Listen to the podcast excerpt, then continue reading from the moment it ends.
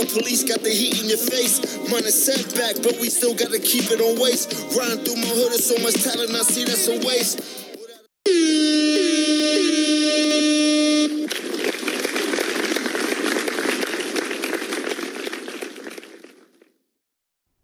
Welcome, welcome, welcome to episode number three of the Bronx Bias Podcast. I am your host. My name is Denzel. Thank you guys so much for tuning in, for listening, for subscribing, for being active on the social media, giving me feedback, asking questions. It is all really and truly appreciated. Truly, from the bottom of my heart, appreciated. I thank you guys for all the support and all the love. Um, we're gonna get to like Bronx facts and Q and A and my topics um, for the week, but what I really want to start this week with, and it's always it's always difficult um, coming in here and recording and starting with a topic like this, but I want to start with the um, tragic passing of Pop Smoke. Earlier this week on Wednesday morning, we got word that the rapper from Brooklyn, Pop Smoke, was killed um, in his Hollywood Hills home as a result of a home invasion slash armed robbery. Um, topics like this are are very difficult to speak about. Um, you have a situation where a young man figures some shit out in life you know, he figured out a way to gain money. He figured out a way to give security to his family. He figured out a way to show people that there's another way. You know, coming from the communities that we're from, he was from Brooklyn. You know, you have choices the drug game, the murder game, the scamming game, which is a popular thing now. And those are like high risk, high reward type situations, but in reality, they're high risk, low reward because they always usually end two ways locked up or dead. The drug game, the murder game, the scamming game, all the illegal activities, games, right? He figured out a way through music. And it's such a tragedy because he hadn't even like scratched the surface of what he could be. And not only musically, not only as an artist, but in terms of who he could be in his community, who he could be in terms of who he could inspire and who he could motivate, who he could touch, what messages he could convey, you know, who he could maybe get on the right path. Um it's just he he was only 20 years old, you know. His 21st birthday wasn't until July. He was only 20. And um, my condolences, man, to his family, to his close friends, to his loved ones, and to the people who knew him as Bashar Jackson and not how we know him as fans as Pop Smoke. My heart goes out to them truly, man, because you know, this is going to this is he will never be able to speak to them again, you know, he'll never be able to call his mom, say, "Hey, how you doing?" speak to his dad speak to his cousins, his friends, his loved ones. You won't be able to celebrate his birthday, no Christmas, no New Year's. Like those are the things that deaths really affect. Just when it's always when people celebrate holidays and things like that, it's a time for family, it's a time for love, but when you lose someone, it just makes those times and those occasions more difficult. So my heart, man, really goes out to his family, his close friends, and his loved ones. But bigger than the tragic loss of Pop, I really want to talk about the violence that goes on in our communities every day. Um, you know, as black people, we already know what society thinks of us. I know what society thinks of me as a young black man. I know the opportunities that I can receive or the lack of opportunities I can receive are very limited.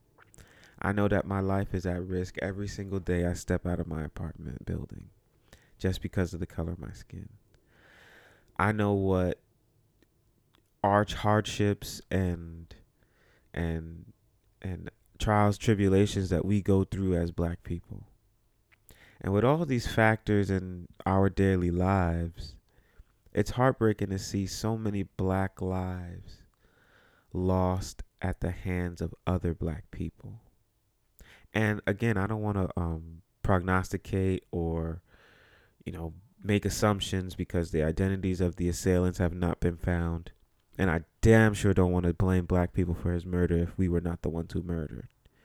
Damn sure don't want to do that. But in the cases where young black people are murdered, unfortunately, uh, it's usually at the hands of us, of, of their own. And, you know, the world at large does not value a black life.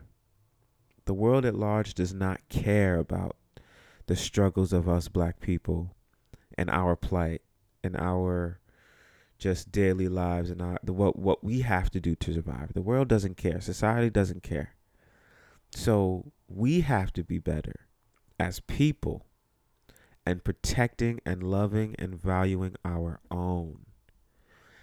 When someone like Nipsey Hussle died last year, it was so crushing. It was so heartbreaking because we knew how much he invested in his community, how much he loved his people, how much he wanted to help his people, how much he he was a leader and a um, a philanthropist.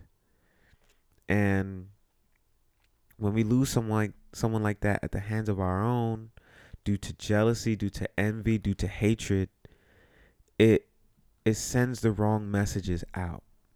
And these these adjectives, jealousy, hatred, envy in our communities has to end because we cannot advance if we take each other out. We can't advance if we uh, cut off our noses to spite our faces. You know what I'm saying? People who who figure it out and make it to a level of success are very important because they can provide opportunities, they can provide voices for us. They can they can be beacons of hope um, due to their platforms, due to their level of access, due to their financial security, where they're not looking over their shoulder and say, "I can't say this because maybe I can't get paid." You know, people in these in these higher, not higher, but these more public positions have expanded platforms to where they can shed light on things to help us. And to become a success at anything in this world is 100 times harder for us black people than for any other race. So, a person with drive, passion, and commitment to excellence should, in my opinion, be supported, loved, and cherished and most importantly, taken care of in our communities because of what they can do for us in terms of how they can shed light on us or how can they give us opportunities to succeed and to grow and to maybe make our lives better because of the platforms that they have. The senseless murders of these young, special black people really, really, really have to stop. And they disgust me they disgust me beyond words. You're murdering these people, you're taking their lives away because of what? Because Pop gets on the internet and shows you the money he has, or you have jealousy or hate in your heart because they're in this position of success and you may not be in that position.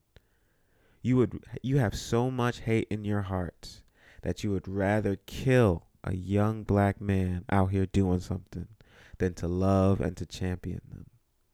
It it it's one of the most baffling things to me um, to where we don't see the bigger picture. We're so caught up in what we see on Instagram or Twitter or any social media platforms. We say, "Oh man, he has so much money. I hate him." Why? Why? You know, these he is us.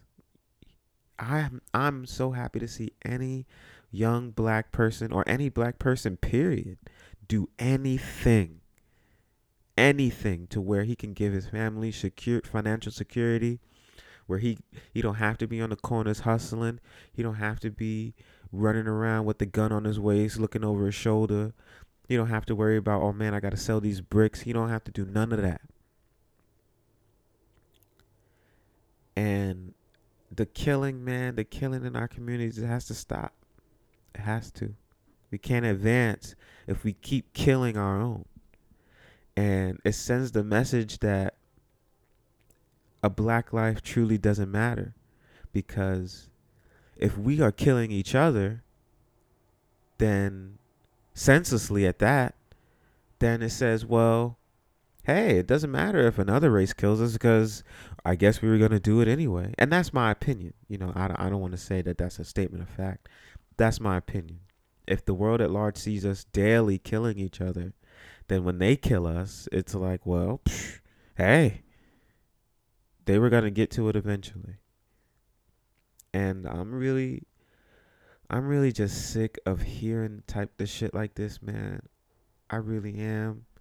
And it really makes me sad. It really breaks my heart, man. Because you know, we are I feel like we're the most talented set of people. We're the most gifted. We're the most special race of people in this world. And you know, the odds are stacked against us, and I understand. And people's backgrounds, people's situations, people's, you know, upbringing dictates a lot of their lives, and a lot of our stories are the same.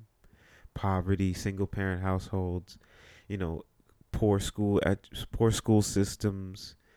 You know what I'm saying? I understand, but if we see one of our own be able to get to a point where they can have some some aspect of success we have to understand that that should be applauded, praised, celebrated, and loved. And I just, I mean, I'm gonna, I'm gonna leave you with just hold your family close, man. Hold your friends close. Hold your loved ones close. Appreciate every single day you get to walk on this earth. Every day is a blessing. And Life is so fragile, it's so short. You know, just appreciate every single day that you're woken up and that you get to live another day on this planet because it can end so fast. I'm 100% sure that Pop that morning had no idea what was coming. And, um, you know, just hold all the people you love close and and appreciate the life that you have and appreciate the life that you've been given um, because it could all end so quick. So, rest in peace to Bashar Jackson, aka Pop Smoke. You are gone, but you are not forgotten. Prayers, love, condolences to your family.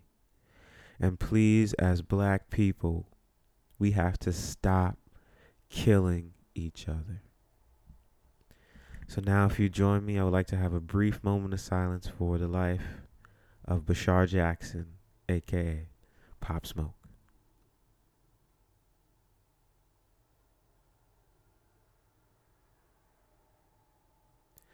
Thank you. Welcome, welcome, welcome again to the Bronx Bias Podcast, episode three. I am your host. My name is Denzel. Um, we're gonna have a great pod today. I just really wanted to get that out off the top. That was something that was real near and dear and close to my heart. Just wanted to express that off the top.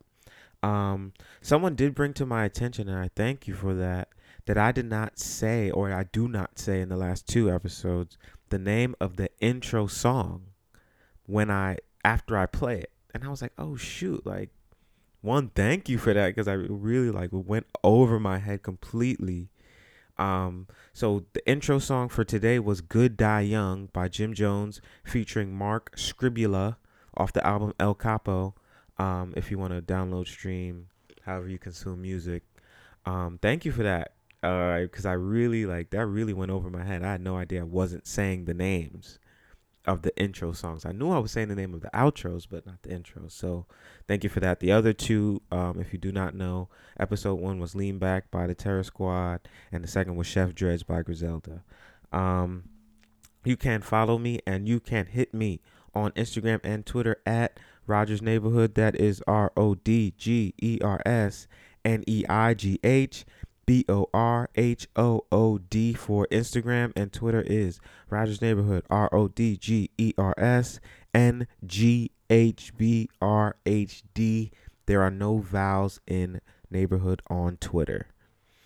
Um, now it is time for my favorite segment of the pod, Bronx Facts.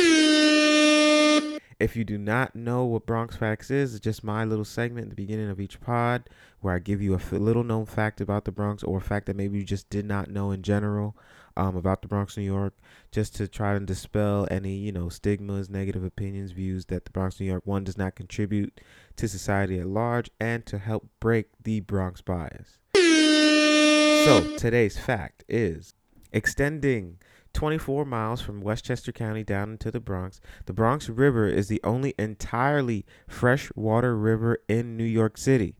It was originally called the Aquahung River by Native Americans and was later named for Jonas Bronck after European settlements of the area. Jonas Bronck, the Bronx. That is your Bronx fact of episode number three. So now I want to answer some of you guys' Twitter and Instagram questions. I really like this. I really like doing this um, because one, you guys are really listening. Number one, and thank you for that. Um, and you guys are actually like sending me questions. So anytime I get questions, I would like to answer just to keep you guys involved, to keep you guys engaged. You know, um, make you guys feel like you're a part of this because you are. Number one, and you know, I really just like that you know, I ask you guys to send questions if you have, and you guys do.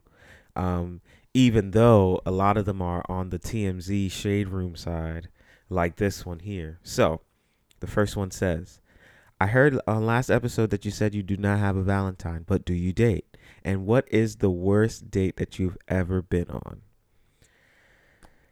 you guys, man, you guys are some TMZ, shade room, boss up, baller alert type people, man. But it's cool. Um, I do date. It's not frequently. Um, I wouldn't say that it's like a consistent thing with me. At least in the last three, two to three months, because really, again, I've been like busting my ass, like figuring this shit out, figuring out the concepts, figuring out the direction. You know, getting the logo design, you know, creating the uh the platform, getting the equipment, learning the equipment, podcasting. I swear it's not as easy as just getting a mic and plugging it in and start talking some shit. Like it's really, really, really more difficult than I guess meets the eye. Um, so it's really infrequent for me, at least at this point. Of course, subject to change, but I just at this point in time, it's like, you know, really like shaky on that.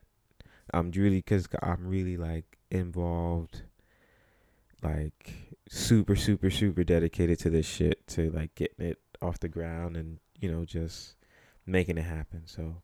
And the worst date um i mean i don't i can't i don't really know. I mean i can tell you a story of one of the more interesting uh interactions i've had. Um when was this? It doesn't matter.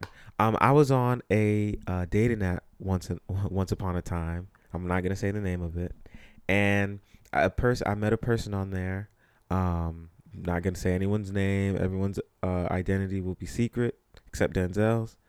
Um, and initially, when I came in contact with this person, um, it was a little shaky because all of her photos were cut, like cut on the right side. So the right side of her face was cut out in every picture, or the right side of her body was cut out in every picture. Everything on the right side was cut off, like cropped out. So you couldn't see. All you could see was everything on the left side. So at first I'm like, oh hell no. Like I'm not playing this fucking game with y'all people. I'm not doing this. Like, nah, you you playing the game with me. All my pictures is front face. You can see both sides of my face. Why all your shit is cut off? But I was just like, ah, you know, whatever.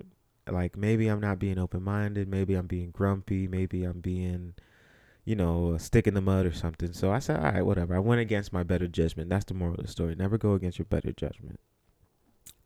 So you know, in the midst of us talking, you know, I thought she was kind of cool. You know, she was into a lot of things I was into, hip hop music, you know, sports. She would like sneakers was something I really like. She knew about like the streetwear brands and shit like that. Like we would have good conversations, good family background. It seemed that she had. Um, so I was like, well, you know, hey, if I do end up meeting this person, I don't know where this goes, but it seems like we'll have a lot in common. It seems like it'll be easy you know, easy transition to meeting them and maybe going forward. So the time came where I said, hey, you know, we want to go out somewhere. And um, I had a little thing planned. It wasn't no big production. I don't want to make it seem like that, but we were going to go to a museum. Uh, it was called Spyscapes. It's really cool, actually. If you have not been there, it's like on 50 something street in 8th Avenue. It's close to Columbus Circle. Um, it's basically like an interactive spy museum. So you do like spy shit, you do surveillance, you could like go through the little lasers like you seen on James Bond and shit. It's cool. It's actually pretty cool. Um, so when I arrived to the place, um, I'm across the street from it, and I see someone who I believe to be her. Her back was turned. And so I don't know why, but I just said, you know what, let me just get my phone out and call. Call her to see if it is her. And this is where things took a turn for the worse. So I get out my phone and call, um, and she turns around. And when she turned around, it was like Nev and the MTV crew should have just popped out right there. Because Denzel, unfortunately, got catfished. And she turns around, and I see, I understand clearly why all her pictures, or at least on her face, were cut off on the right side. She turns around, and I hate to be insensitive, but there's really no other way to say it. she had the laziest eye I have ever seen.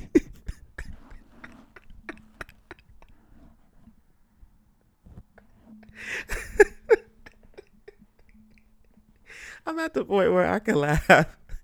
I'm at the point where I can laugh about it now. Uh, but at the time, I was like, what the fuck? to give you an idea of how it looked, and again, I don't want to be insensitive. I'm sorry if I'm offending anyone. Um, I don't really, I really don't want to be insensitive, but um, to give you a good idea of how it looked, um, basically, think of the clock like an analog clock with a minute and hour hand. Think of an analog clock at three o'clock p.m.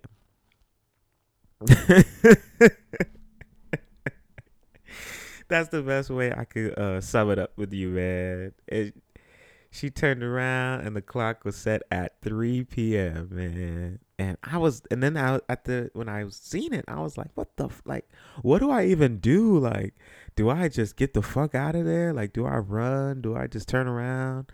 But she already is, she already saw me because I called and she turned around, so she saw me across the street on the phone.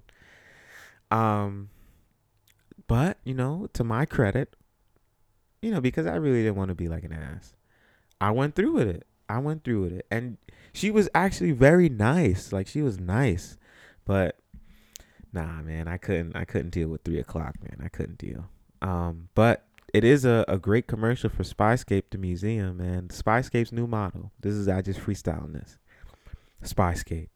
The interactive spy museum so fun that you forget that you just got catfished.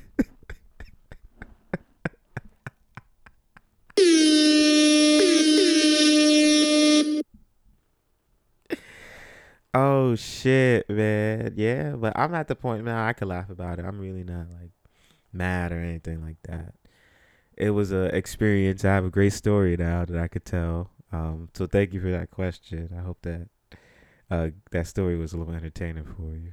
Um, the second is who are some of your personal inspirations slash heroes, and that's a really really long answer, and I'm a long winded ass motherfucker, so um, I can't really spend all the time on it. Like the people who do inspire me, man, because it's a really long, long list of people, especially black people out here doing shit who I draw personal inspiration from. Um, you know, just like maybe like Barack Obama and um, Chris Rock, you know, um, Richard Pryor, LeBron, Kobe, um, Jay Z, Kanye, uh, you know, uh, Andre 3000. Like the list goes on in terms of music, sports, entertainment, politics. Like I have so many, so I can't really spend that much time. But I will uh, talk about one of the biggest, biggest, biggest, biggest inspos in my life, and that's Dave Chappelle. I'll spend a little time on that. Um, the first time I ever watched Dave Chappelle, it was his HBO comedy special called Killing Them Softly. I was about maybe 11 years old. And I didn't understand much of it, you know, because it's grown folk jokes, you know, and I'm a little boy. So I don't really get much of it. Um, you know, at the time that I watched it, you know, going back now and watching it, like, oh shit, like this is really some genius level shit. But at the time, you know, you don't really get it. Um, but there was one joke that stuck out to me, and really maybe because it was just on my level of comprehension, but it was like one of those like it clicked like nah this guy is the man and i'm only 11 so he had did a joke where he was looking for television for his nephew to watch and he was like you know trying to find something for him to watch and then he landed on sesame street. And he was like oh sesame street this is great. Like he'll learn how to count he'll learn how to spell read shit like that. But then he noticed how fucked up sesame street really was in terms of how they treated oscar the grouch and like when I seen it, I was literally like on the floor laughing because one, I got the joke, and two, like yo, when you really think about it, it's really really fucked up how they treat Oscar the Grouch. So I have the clip here. It's a real brief clip. It's like a minute, and it's just the first time I ever saw Dave, and how funny I thought this joke was. I turned on Sesame Street. I said, "Oh, Sesame Street." Is much better because now he'll learn how to count and spell. But now I'm watching it as an adult and I realize Sesame Street teaches kids other things. It teaches kids how to judge people and label people. That's right. They got a character on there named Oscar. They treat this guy like shit the entire show. They judge him right in his face. Oscar, you are so mean. Isn't it, kids? Yeah, Oscar. You're a grouch. It's like, bitch, I live in a fucking trash can. I'm the poorest motherfucker on Sesame Street. Nobody's helping me. Then you wonder why your kids grow up and step over homeless people. Get it together, grouch. Get a job, grouch. So when I seen that shit, man, I was like, yo, this dude is hilarious. Who is this man? Like, I want to watch more. I want to learn more and see what other jokes he has. And right after I'd seen that, the Chappelle show dropped. And the Chappelle show is still one of the funniest comedy shows ever fucking created in this world. It is still legendary. Legendary. Some of the funniest comedy sketches you will ever watch in your entire fucking life. From when keeping it real goes wrong, from uh um the nigger family, which was a white family with the last name nigger, Prince playing basketball, the black white supremacist, um, the AND1 mixtape tour and other sports, um, how things look better in slow motion, uh, uh Black Bush, uh, like, and of course Rick James, bitch, like that was like the Chappelle show. I can't really put into words how funny, impactful, groundbreaking that shit was, but it was really like one of the best TV shows ever. And comedy, in my opinion, is about intelligence. In order to like appeal to a mass amount of people, make them laugh or make them see how different things are funny or make light of certain things. You have to have like a supreme level intelligence. Like stupid people can't make you laugh by design. But I mean like a stupid person can make you laugh just by being stupid, but a stupid person can't make you laugh by like thinking things out and formulating jokes and framing things and timing and all that shit that goes into comedy. Like a, a tremendous comedian is a super super intelligent person in my opinion. And I have a real high respect level for stand-up comedians because the one the balls it takes and two like the amount of work it takes to writing jokes and working your material and figuring out different ways to deliver jokes and how to make serious serious topics lighthearted to make people laugh at it like that is one of the hardest shits to do so you know i respect that and with dave man i respect his brilliance man and more than that i respect his authenticity and his integrity because if you remember in like 2004 maybe 2005ish you know he had left the chappelle show after two seasons and everyone's like, "Wow, God, why would he leave?" And maybe he's crazy or blah blah blah. But then you come to find out when more stories broke, was that Comedy Central wanted to change a lot of the show, wanted to have more input on the types of things that he's talked about, the type of sketches that he wrote, his writing style, the things that he discussed, topics, change a lot of his creative control, basically, and they were offering him a huge bag. I want to say like a $50 million bag.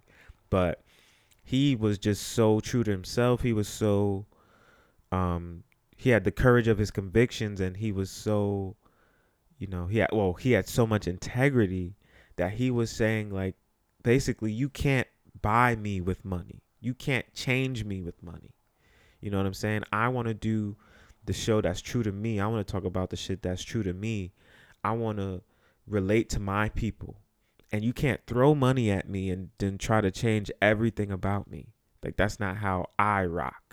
And I when I found that out, man, I just gained so much respect, so much admiration for him, man. And he's really, really one of my like one of my personal heroes. Um, I really love and respect him. And that like really impacts me because like think about it like this. This is called the Bronx Bias podcast, right? I love the Bronx, New York. If someone came to me, a major streaming platform, and said, Denzel, we want to give you a huge bag to do an exclusive podcast for us, but you can't talk about the Bronx. Well, what sense does that fucking make? You know what I'm saying? But it's hard in a lot of situations when you come from a maybe a, a impoverished background to say no to money, right? So him saying that money you can't control me with money is like something that I will take with me. I can't give up myself. I can't give up what makes me me, my core, my essence, just chasing the dollar because every dollar isn't the right dollar. And like I really learned that from him. I'm really happy that I've been able to watch his career. Um, he has tremendous stand-up specials. If you have not seen that "Killing Me Softly" special, I believe it's on YouTube or on HBO still. He had another special called For What It's Worth. I believe that's with Showtime. And then he had that huge Netflix run. Got like four or five specials on Netflix right now. If you have a Netflix account or if you know somebody with a Netflix account, because that's how much of us watch Netflix, to be honest. Um, if you want to check those out, man, if you want to watch the Chappelle show, man, um, just one of really, really, really one of my biggest inspirations, one of my heroes, man. Somebody I really, really, truly respect um, Dave Chappelle. I hope that answers your question, or to some degree, um, just with someone who really, really inspires me. And I'm a long-winded ass motherfucker, so I knew that was a long ass answer. But Dave Chappelle, that's my guy for real. And thank you again for these questions. Um, if you feel compelled to do so, anything you could think of, if you want to shoot me a message, feel free. Instagram and Twitter is the best way to get in contact with me. And keep the questions coming, man. I appreciate them. The next topic is uh, really in my lane, lane, my sports lane. Uh, I just really want to talk about Deontay Wilder and Tyson Fury, part two. If you guys don't know, those are two boxers in the heavyweight division, both undefeated. Uh, Deontay Wilder is called the Bronze Bomber. Tyson Fury is called the Gypsy King. He's from Great Britain. Um, Ty, uh, Deontay, I believe, is from Alabama. And let me start with if you have never seen Deontay Wilder box, please, I implore you, go on YouTube.com, type in Deontay Wilder knockouts. It is some of the most compelling content you will ever see. Okay? This dude is a straight knockout artist. Like, and the way he not he don't just knock you out and you really fall because of fatigue. The way he puts dudes on the ground, it's it's insane. It's like in the Mike Tyson lane. Um, Deontay, man, he's really he's like a he's a special fighter, man, and he's he's so fucking strong. The way he just it looked like the punches come from like another state, and then when they land, the dudes be and these are heavyweights, so you know they're big guys. They be discombobulated after Deontay Wilder right hand. So um, they fought once last year and went 12 rounds. It ended up in a draw. What I will say about Tyson Fury, um, he has a lot of experience. He's a very great technical boxer, and um, he he survived a Deontay Wilder right hand. I don't know if you guys have watched the first one, but in the 12th round, Deontay finally connected because Tyson was really good at moving, you know, sticking and moving, staying out of his um, strike zone. But Deontay finally got him. Boom. Tyson was done. I was like, oh man, Deontay got another one. But then, out of nowhere, Tyson got up. It looked like, if you ever watch wrestling, the WWE, it looked like The Undertaker because The Undertaker has a gimmick where you think he's like knocked out and then he sits up really fast. Like, boom, he gets up. Um, it looked just like that. So Tyson, Tyson Fury is like, you know, he's very great. He's very technically sound. Um, he got great footwork. He's very unorthodox. Um, so he could give Deontay problems because Deontay's a knockout artist. But I really think this is going to be a tremendous, tremendous, tremendous fight. My money, of course, is on Deontay Wilder because he's just he's a fucking bull, man. He's he is he's incredible to watch. He's incredible. My money's on Deontay. I know it's going to be a tremendous, tremendous, tremendous fight. I cannot wait to watch it. Um, if anyone got that, you know what I'm saying, that little, you know, hookup, let me know. I'm joking, but um, yeah, man, I can't wait to watch it. And I love to see like boxing coming back, you know, because for a long time boxing kind of died. And I'm not gonna say Mayweather killed it, but he contributed to where boxers didn't fight the best boxer at the time. You know what I'm saying? Mayweather strategically picked out fights. I'm gonna fight him this time. I'm gonna fight him at that time. I'm gonna fight him this time, just to, I maybe on a self-preservation note. You know, I can't. I'm not gonna sit here and shit on it. He is undefeated. I'm not gonna shit on it, and he's made a whole lot of money.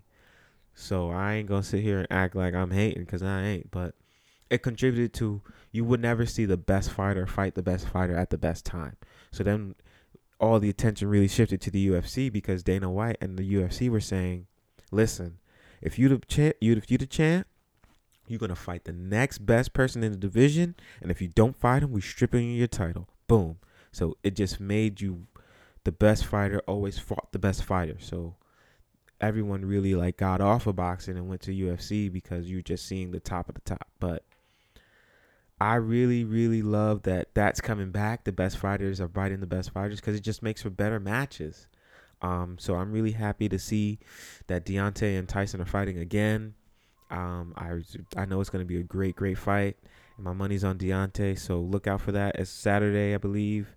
Uh, so if you guys want to check that out, man, I, I encourage it. If you're a fan of boxing, if you're a fan of fight sports, you will not be disappointed. The next is the NFL and their collective bargaining agreement, the new collective bargaining agreement.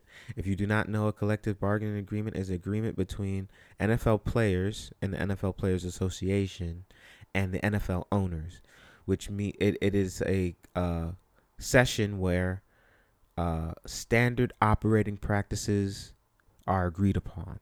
So basically, if players have issues that they want to be addressed, they use this time to get that out. If owners have issues that they want to be addressed, they use this time to get this out. So the latest um, in this story is the owners have a proposal.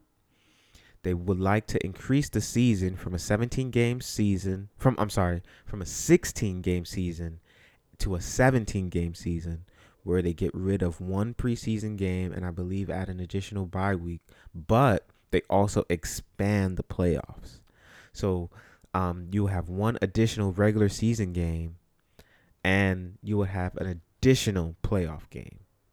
Um, and the money, the split, I want to say is about a 47% split, which means the players get 47% of the annual revenue, the owners get the remainder percent. I can't do math, so I don't know how much that is off the top. Uh, maybe 53, I'm guessing. Um, and I mean, I, I I saw that the the salaries, the average salaries would rise, and you know the money the players would potentially receive um, an additional f- uh, five billion over the course of ten years. But I'm looking at this shaky because the NFL is shaky. It's a shaky organization, and I love football. I can't. I'm gonna say that off the top.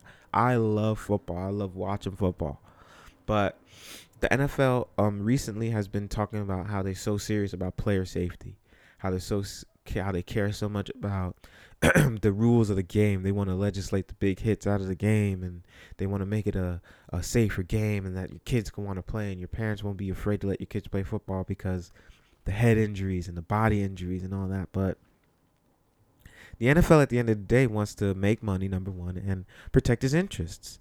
And you can't tell me that a five billion dollar, uh, I suppose, revenue split over 10 years means much. It doesn't. Because if you're telling me that you can pay someone $5 billion over the course of 10 years, that means that you make way more to compensate for that, right? You wouldn't sign someone to a $100 million contract if you only had a $100 million, right? That just doesn't make sense. So that that really doesn't like like um do much for me in that vein. I don't like that they're putting an extra game on these players. I don't like that they're trying to increase the playoffs because you're talking about player safety. You're saying you want to keep these players safe. Well, what increases the risk of them being unsafe? More football games. And of course, to the average consumer, they're saying, oh man, it's more football. The season's longer. We love football. And that's true. We do love football. And I love football too. But if the if the topic is player safety. And let's be real, NFL players be fucked up. They be fucked up. CTE, uh, traumatic head injuries, concussions, um, ACL tears, Achilles pops, strained pecs, um, you know, torn biceps, playing through all that shit. That's rough. It's football is one of the most physically demanding sports. So I also saw that they were um excuse me, they were um uh gonna be lighter on the marijuana thing, you know, because we do have found that there are a lot of medicinal properties in marijuana. I'm a big proponent of it in in major sports or recreational use. I really don't give a fuck about weed. Just to keep it a bean. I don't give a flying fuck about weed. I'd rather you smoke all the weed in the world, eat all the edibles that you want, the weed edibles. Just stay away from them fucking cigarettes and stay away from them hard ass drugs. That's all I got to say about that.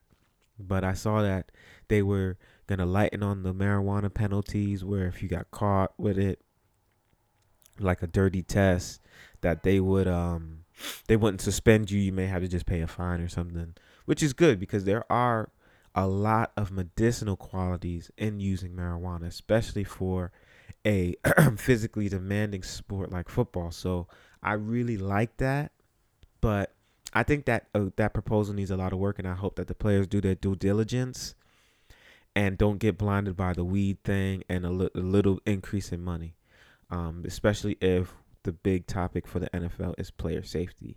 And I would love to see more money spent on CTE research, on concussion research, on traumatic head injury research. And I would like to see more money invested in post player pension programs because the average NFL player, if you did not know, plays for a span of 3.5 seasons. So, three seasons and a half a season. Not every player is a superstar. There are more players who play those small amount of time than play the Tom Brady level 20 year plus career. So I would love to see more money put into that because these players be fucked up when they stop playing. I would like to see the NFL support its players more in terms of keeping them safe, number one, and supporting their post playing careers. Um, so I hope that CBA gets amended. I hope that the players really do their due diligence on that and try to make a good deal that shows improvement in the lives of the guys who actually put the product on the field. And the last topic uh, of the of the pod before I wrap up is I want to shed some light on some great non for profit organizations. Um, I love us. I love organizations that want to help us, help our communities, and help our society at large. So I want to ha- highlight um, three programs that I um, have found uh, just to show you what they do and how they help. And if you would like to help or be a part of them, um, links to their websites so you can um, maybe contribute to them in any way. The first is the National Council of Negro Women, the NCNW. It is a coalition comprised of 200 community based sections in 32 states and 38 national organizational affiliates that works to enlighten and inspire more than 3 million women and men. Its mission is to lead, advocate, and empower women from African descent, their families, and their communities. NCNW's programs are found are grounded on the foundation of critical concerns known as Four for the Future. The NCNW promotes education with a contra- concentrated focus on science, technology, engineering, art, and mathematics. It encourages entrepreneurship, financial literacy, and economic stability, and educates women about good mental and physical health practices, promotes civic engagement, and advocates for sound public policies consistent with traditional values. If you are interested in becoming a part of the NCNW, you can get more information on them at their website, ncnw.org. The second is Help for Felons. And this one is really like near and dear because growing up where I grew up or just in New York City, a lot of the people you come to know and love, some of your great friends, get caught up in the system. And unfortunately, the way that the system goes, a lot of people who come out say it's like a hamster wheel.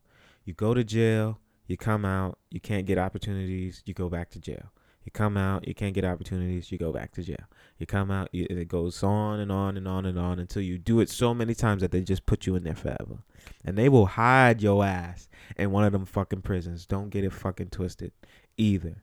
So,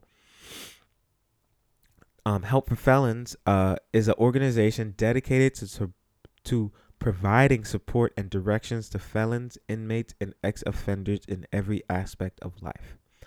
Um, here you will find excellent sources and directories in regards to jobs, re entry, legal and financial help, housing, and much, much more. The goal is to give the former ex offenders, felons, and inmates tools that they will need to not only live, but to live a successful and fulfilling life.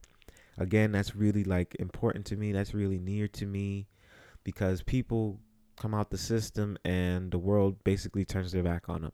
So, any organization dedicated to helping people who just made mistakes in life and just need a little direction, a little help, I love and I support. The website for them, if you'd like to get involved or get more information, is called helpforfelons.org.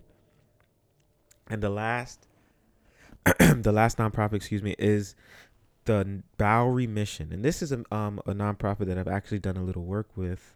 Um, New York City Rescue Mission and Goodwill Rescue Mission have joined forces with the Bowery Mission in order to effectively combat the epidemic of homelessness affecting nearly 70,000 people in New York City and to meet needs of significantly more people across the New York metropolitan area. Leveraging more than 400 years of combined service, three historic organizations have become one to reimagine the fight against poverty and homelessness. And what they do are food drives, um, they have programs where they feed the homeless, they have programs where they clothe the homeless, they have programs to where they help them find affordable housing. Um, they have programs to where they, you know, have just give people a place to go, a place to stay briefly if they can. Like they're really tremendous people, and I have done a little work with them. I don't want to make it sound like I'm this Superman either. I'm I really don't like to talk about that type of stuff because I don't want to send the wrong message. Like I'm doing it for cloud or whatever. Like nah, something like that. Helping others is like important to me. I don't want to misrepresent myself, so I don't talk about it a lot. But this I know for a fact. This place is really a great place. They really do great work in the community and helping the homeless, especially now when the when the weather is cold you know the winter is harsh um so something like that just giving them a, a meal or a new sweater a new coat it, it really does a lot for these people and i really wanted to highlight and um, give them some love because they really do great work. I look forward to working more with them in the future and um, if you would like to get involved if you would like to just get more information their website is bowery.org and that will wrap it up. Episode number three of the Bronx Bias Podcast is in the books. Thank you guys for listening. Thank you guys for subscribing. Thank you guys for being active and sending me questions. Thank you guys for the love, for the support, for everything that you have given me in this in this bre- in this baby stage of the pod. Um, I appreciate all the love I've gotten, and I look forward to continuing and I get better each week and you know keep working on this craft. Um, once again, rest in peace to Bashar Jackson, aka Pop Smoke. You are gone, but you are not forgotten. I'm gonna fade you guys out with a great song called "Murder to Excellence" by Jay Z and Kanye West off the album Watch the Throne. This has been the Bronx Bias Podcast. We out.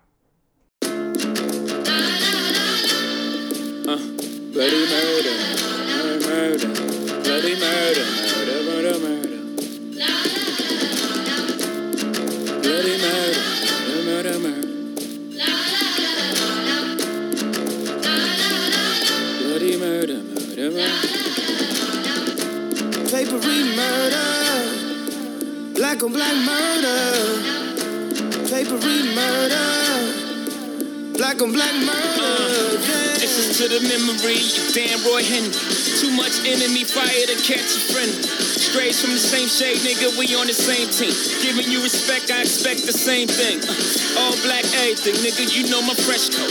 Mouth fighting for you, don't increase my stress though. Niggas watching the throne, very happy to be you. Power to the people, when you see me, see you. And I'm from the murder capital where they murder for capital.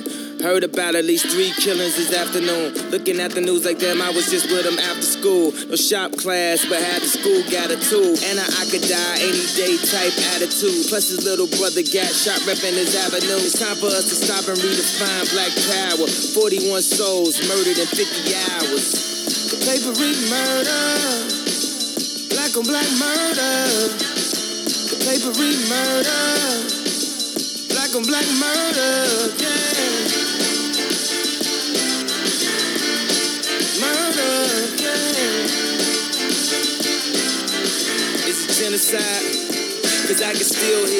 Cries. Know the family traumatized. Shots left holes in his face. About piranha. The old pastor closed the cold passage. And said the church ain't got enough room for all the tombs. It's a war going on outside when you ain't safe from.